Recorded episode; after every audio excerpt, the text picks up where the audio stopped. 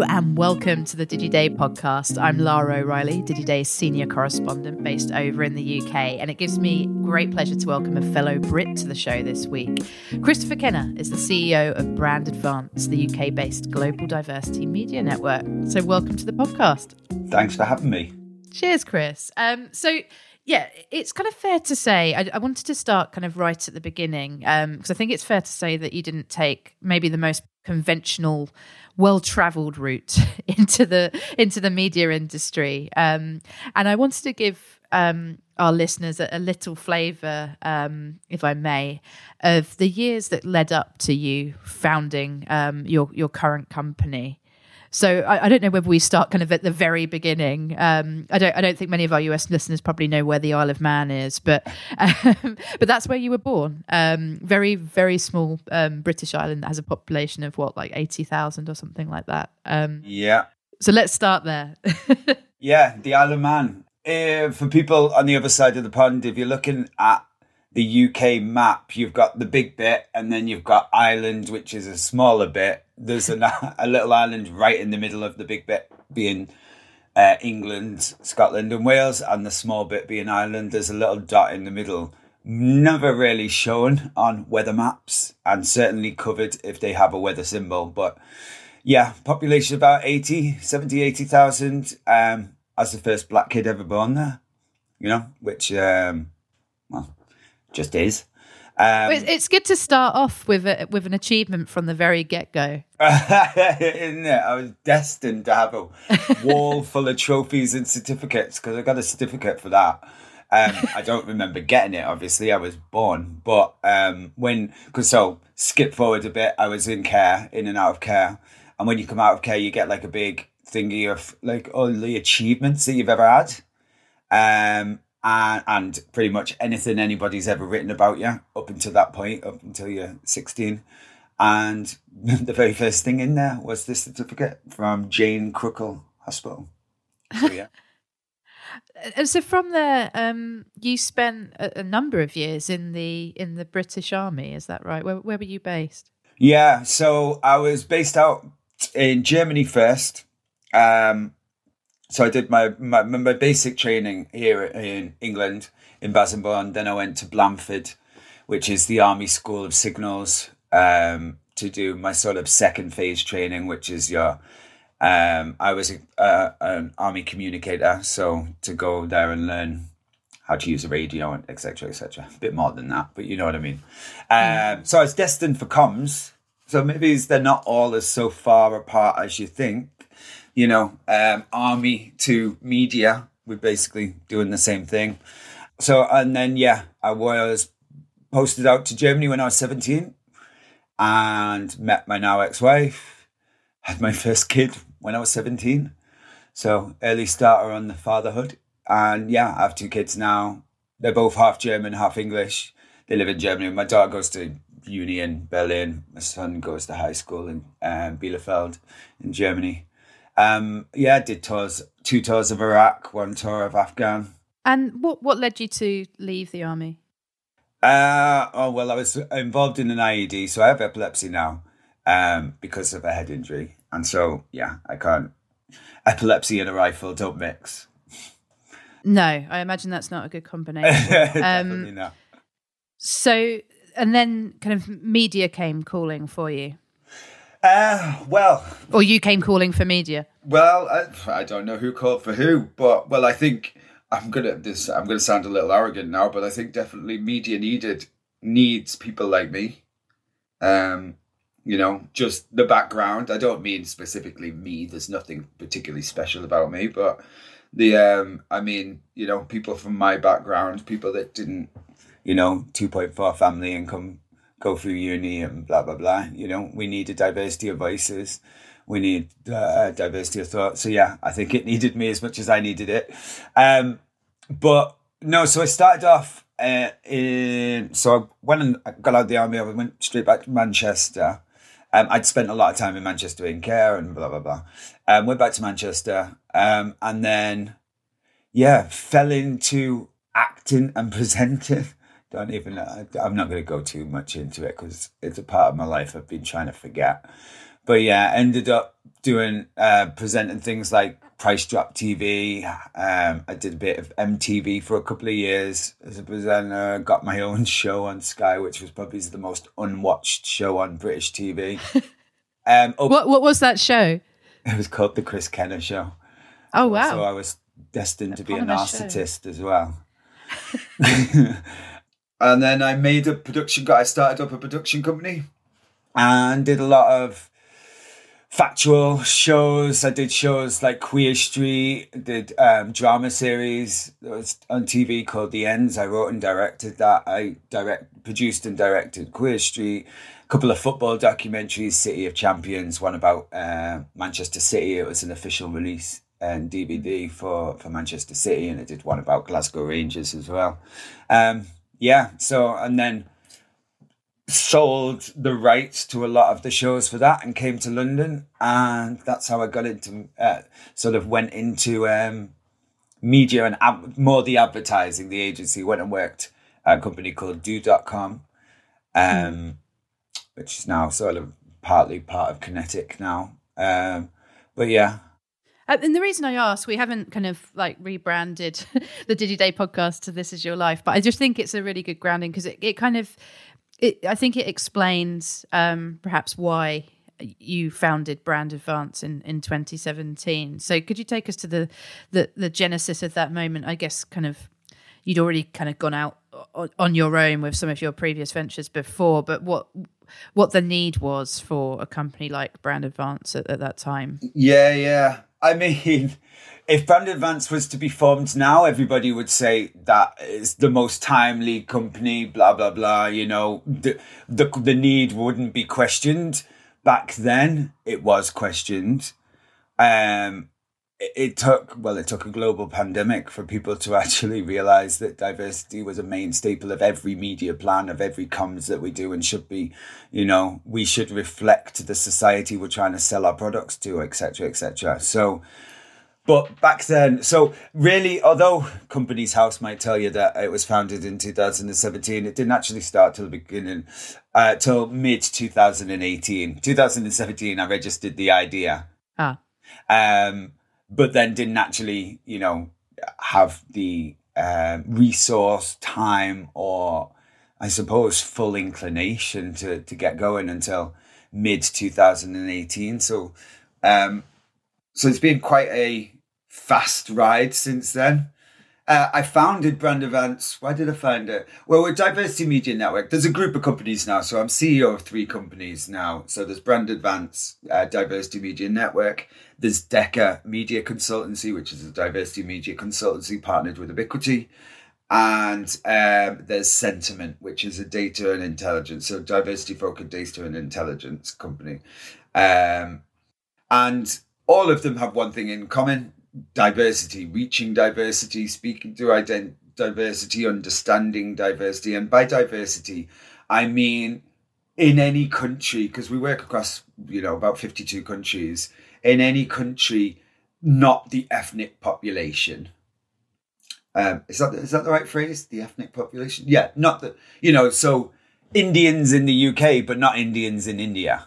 Mm-hmm, mm-hmm. Uh, LGBT everywhere, obviously, and 50 plus, and uh, disability, and religion, etc., etc. But you know, from an ethnicity po- point of view, uh, not the ethnic pol- uh, population, every other uh, demographic that's there, we help to reach and understand and represent. Um, I have two kids. I've said this a lot before, but for the benefit of anybody that I haven't um, gobbed off to, um, is I've got two kids. One's white, one's black. Well, Jerome, he, he he would say he's black, but he's mixed race and he's a bit lighter than me. But he he you know he identifies as black, as do I, and he life isn't the same for him as it is for for Kyra, my daughter, who's blonde haired, blue eyed, more German than German. So it's literally, you know, what was it? The Aryan race. She every tick box on that. Um, so she's she's very she just lives, you know, as a German um, citizen, thinks as a German citizen. Jerome doesn't because you know that's not the culture he he's more culturally aware so he, he culturally identifies differently. Um and but advertising doesn't speak to my son like it does my daughter. Advertising blocks words like black and interracial or muslim or black man or blackie you know. I know this because i've seen you know, a lot of your listeners probably is um uh, keyword blacklists because you know, like I said, with, with uh, um, Brand Advance, that's what it does. It helps mm. to reach these demographics. So and we know what words are on there, and you know now even more now than before. But when I first set it up, I knew the word black was on there. His dad, me, I came out for being gay. Well, no, I was always gay. I just came out. Um, the um, you know, there's words that block his dad as well, as in me, you know, gay, uh, les- not lesbian, but lesbian. Um, you know, words like that are gay and lesbian are the most uh, two of the most blocked words. I know you have done quite, you know, DigiDay's done quite a lot of articles on it. We all know mm. it now. We all know that uh, you know brand safety has encroached on um, reach and dare I say it, civil liberty you know, where if you're going to block a whole race, religion, or sexual orientation, you know, you couldn't you couldn't block me in the real world, but for some reason, advertising's blocking us in the uh, in the digital world. You know, brands have have words that describe a race as a keyword mm. block. You know, so um, so yeah, that's why I set it up because it's wrong and we can do better. We can do better as an industry. We can do better as individuals. We can do better as um, you know, as brands, you know, media and advertising, yeah, I'd had my little spout in front of the camera and then come behind the camera. Um, and now I'm, you know, running across media and content and technology, you know, because of all of mm-hmm. our companies reach all of that. But the, we, we would definitely, you know, across all of them, I, I feel like and maybe this gives a bit of weight to why you asked all the questions at the beginning. I feel a, a bit like Slumdog Millionaire. You know, on Slumdog Millionaire, where he answers all the questions. And uh, no, the, he answers all the questions because moments in his life gave him the answer. You know. Yeah. Um, like the the number on the door in the hotel room where a particular argument happened, or blah blah blah. You know, all these little things. I feel like my life's been that for Brand Advance, like mm-hmm. quite literally first black kid on an island, you know. So from the beginning, I knew what it was like, you know, from the second of birth, I knew what it was like to be different. And then, you know, in and out of care because, and, you know, to know what it's like to have nothing, you know, just them kind of things. And this isn't a pity party for Chris because, God, I'm a very privileged black guy, so nobody needs to pity me. Um, but I think it all, you know, it builds you, doesn't it? It builds who you are. It builds how you are, uh, how you are. Um, and that's like, I wouldn't have been able to, I wouldn't be able to do what I've done with Brand Advance, the people. I wouldn't have met the people that have helped Brand Advance be, because let's not pretend, you know, I'm just the gob. Everybody else are the doers, you know. Brand Advance now has nearly 80 staff. Um, so I think about 79 staff. Um, and you know, they're the ones that actually get stuff done that the clients are coming back for. I just mm. gob off that they should have done it in the first place. you know, that's the truth. Yeah, yeah. I'm sure every CEO is the same. Okay, time for a quick break. What what I'm interested to get a sense um, of as you're kind of really working on on on this on a kind of daily basis is whether there has been a, a kind of um, like a, a Damaskian kind of moment in the industry where the majority of companies have recognized that this is a stupid thing to be doing to have having yeah. just these blanket block lists and clearly you know the second order impact that has on news publishers and publishers that cater to black or minority voices and and communities and so on. Yeah. Um you know the hope would be it, is, it has been raised so many times now in industry press. You raise it on stages. Um publishers have have complained about it. Um, ha- have advertisers changed their ways on the whole, or are you still seeing the same things happening over and over? No, um, No, the good thing is massively they've changed. I'm not saying this to big any up anybody. The numbers, I think, because it, all the changes has, has been this year. No, mm. you've not been. Nobody's been able to publicly put out numbers or uh, spend or you know because. the thing with brand advance is you can see when more people are spending on diversity because brand advance gets bigger. you know, like more revenue goes through us because they're spending in black media or LGBT media, blah blah blah. Um, so we get a true insight of brands that have actually are changing this, and they really are fast as well.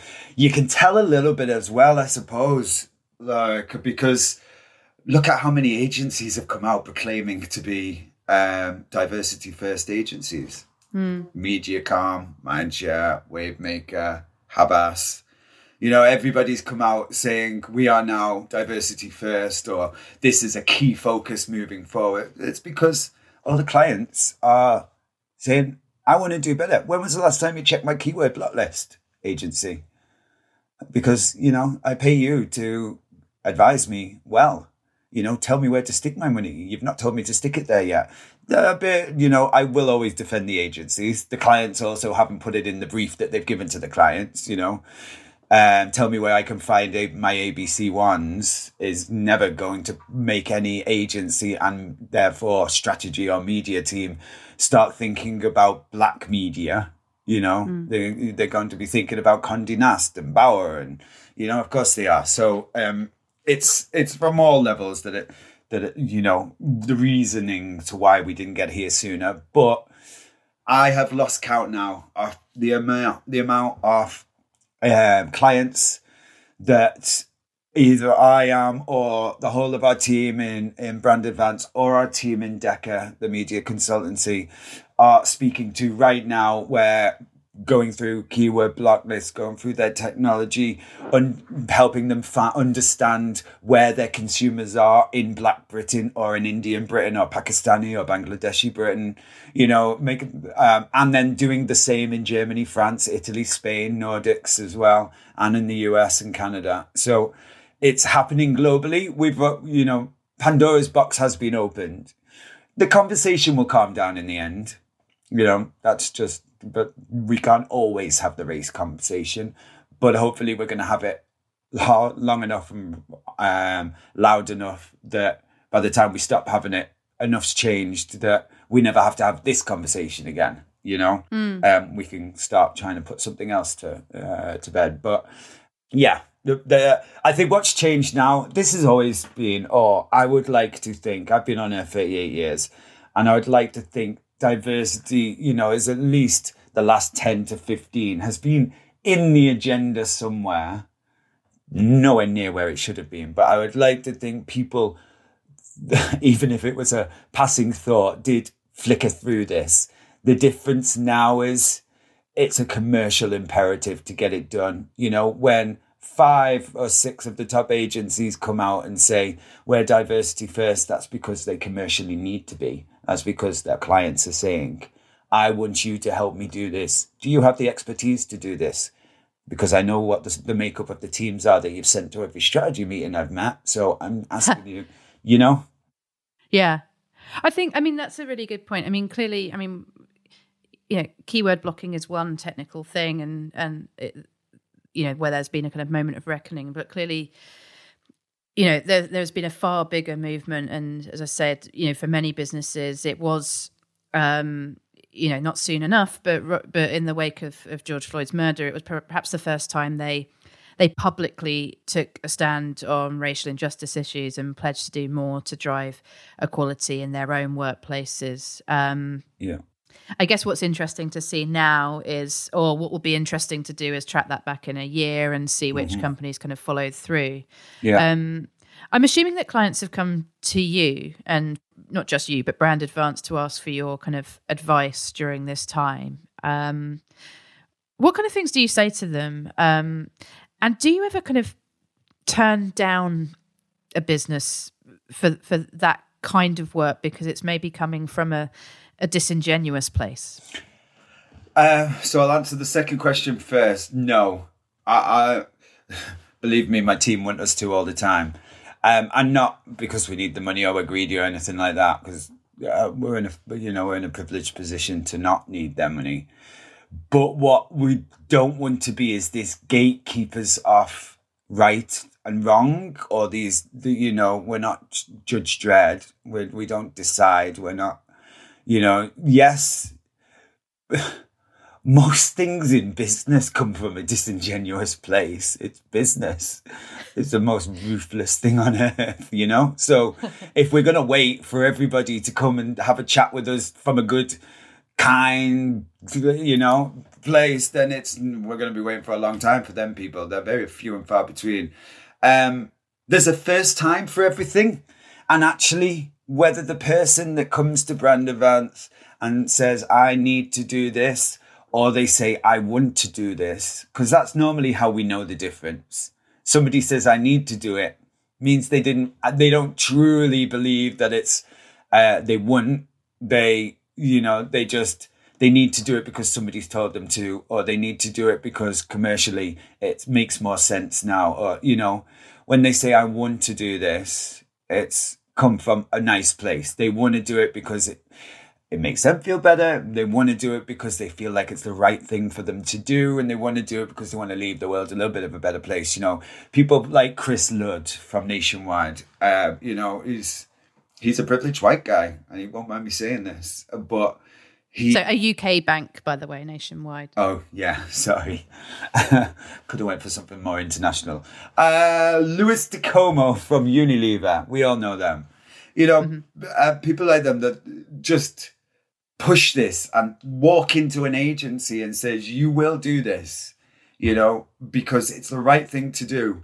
So I don't care what you have to do internally to sort it out, but you're going to do this. We are going to now make sure that a portion of spend goes to these demographics.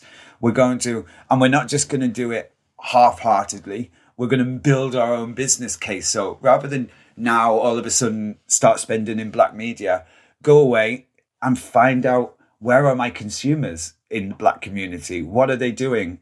Uh, do they like my brand? Do they dislike my brand? You know, these are the, this is the stuff we work through with clients. Is rather than just because at the very beginning of Brand Advance, it would just be these tokenistic campaigns we'd get. Oh, here's twenty k.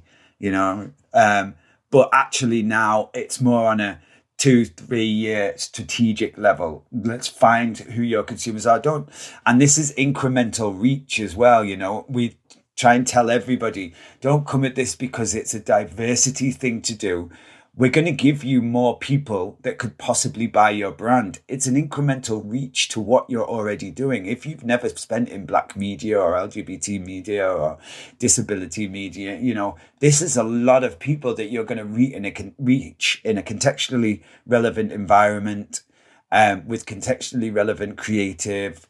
Um, and it's going to add to your plan. Don't don't think of it as tokenistic. Think of it as now the new era in context. So that's kind of conversations we have now. We have a lot of internal discussions, you know, as the team's grown, especially um, where we we don't ever decide no, we're not going to work with anybody, or certainly not for a reason like that. We might not work for someone in the, work with someone in the future because they just weren't nice to work with, but not because they're disingenuous or not because uh, they've made mistakes, you know, but as long as they are willing from that day forth to sustainably reach that demographic, you know, it's a concerted effort. Um, you're going to okay, so you you want to do a because we get this a lot. We want to do a test campaign. They go, okay. Why, why is it a test campaign, by the way? Do you, do you often do test campaigns? Has anyone ever run a test campaign in white media? or is it just a campaign, but a test campaign in black media? Um, so we often push back on test campaign because, well, I'm not testing being black. I was born it, and LGBTQ plus people aren't testing being LGBTQ plus. They just are, you know. So we don't understand why you have to test if we're a good consumer, but um, mm. but we we sort of say, okay, you know, do do your test campaign, and then when you real see, but uh, you know the thing with the test campaign is, well, maybe nobody wanted to buy your product in that one month. But the other 11 months they might have wanted to. So your test campaign should be a year for one, not a whole campaign for a year, but you should make efforts throughout a whole 12 month period and then evaluate. You know, don't just do Pride Month um, and then say, oh, we didn't get enough sales. We, we don't think they're a good consumer. Everybody was selling to LGBTQ plus in Pride Month and we only have a certain amount of money. You know, yeah. so um, there's going to be winners and losers. So yeah, it's I'm waffling a little bit, Laura, but I think that's that answers it. In that it's we would never turn anyone down. They just need to want to continue to do it, you know, and and to well, be better. I, I, I also think your your point about um, you know this idea of a test, but there's there's there's so much that goes into an ad beyond um, as you say, the the media that it's placed in that that makes it effective. Yeah. Um, and one thing I was kind of interested in is um, it, the way in which you you test creative at Brand Advance. Um, the fact that you know if there's your in-house creative team tests kind of every single piece of creative against representatives from the community in question, um, which which sounds really interesting but also i think what's kind of interesting is is how high the bar is for it for it being approved as well. Um, have you managed to kind of not only just just you know keep on doing that yourselves in house but encourage other agencies and and marketers to take on a, a similar approach too? Yeah i mean by encouraged, do you mean have any other agencies stolen our idea and now they do it? uh, yes. Have they? Well, that, that's that's a good thing. uh, yeah, I, I suppose imitation is the greatest form of flattery, but um, but yes. So and then there's people like Richie Miles. I don't know if you know him, but he um in the UK he runs the Diversity Standards Collective. So they they sort of go in and do this for brands as well.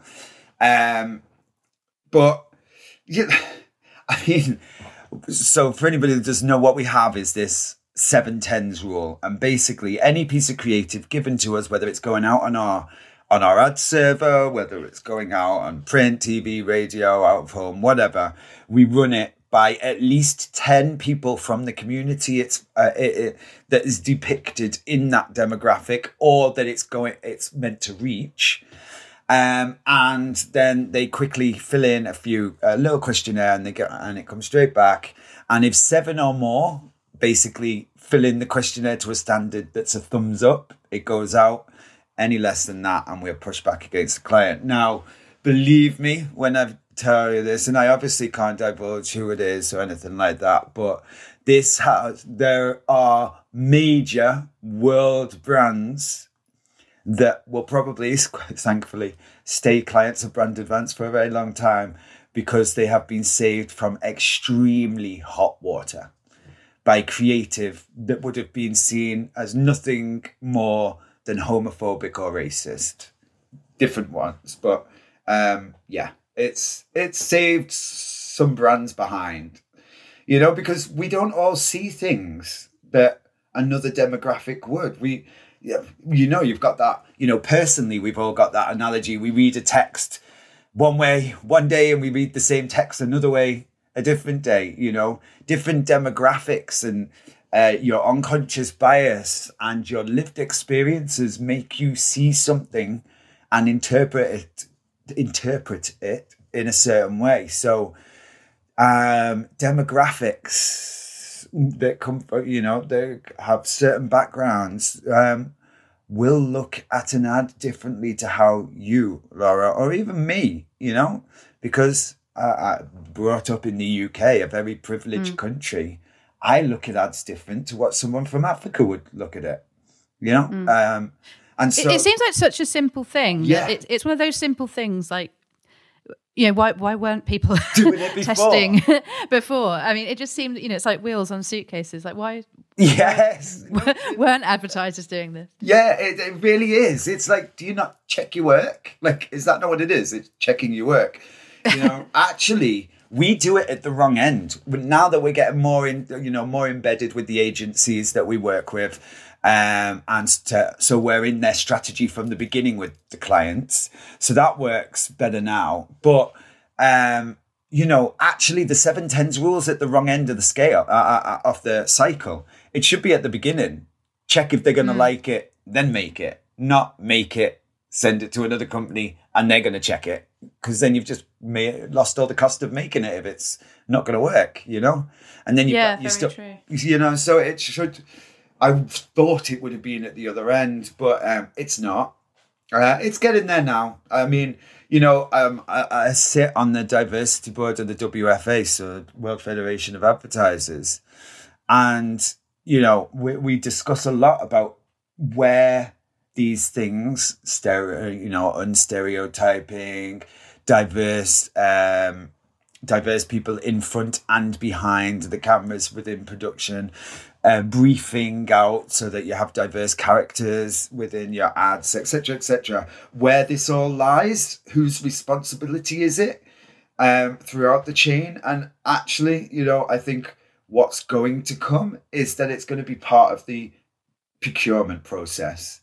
So actually, to win Unilever and Diageo actually do a great one already, um, where they make their their agencies are incentivized to um, ensure diverse creative and diverse media planning, um, uh, and you know they get more money from Diageo if they do that.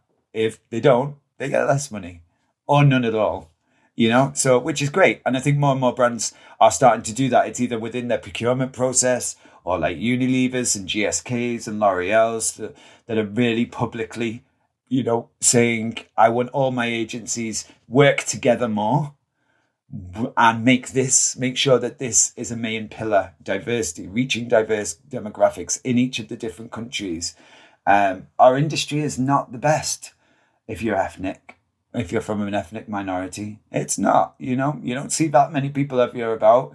There's a few champions. Uh, I'm fortunate to be in a position where I can hopefully inspire other, you know, black and brown kids to want to be CEOs. You know, there's not been many.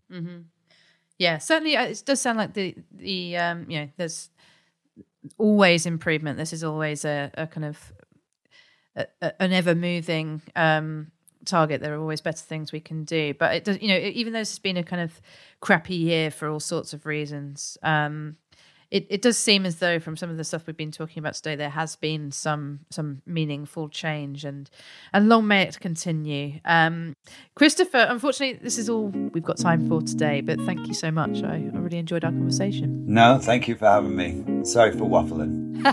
no problem we love the waffle. Um that's all for this week. Do tune in next week. Our guest is bob cohn president and managing director of the economist group. As always please rate and share this episode if you enjoyed it. See you next time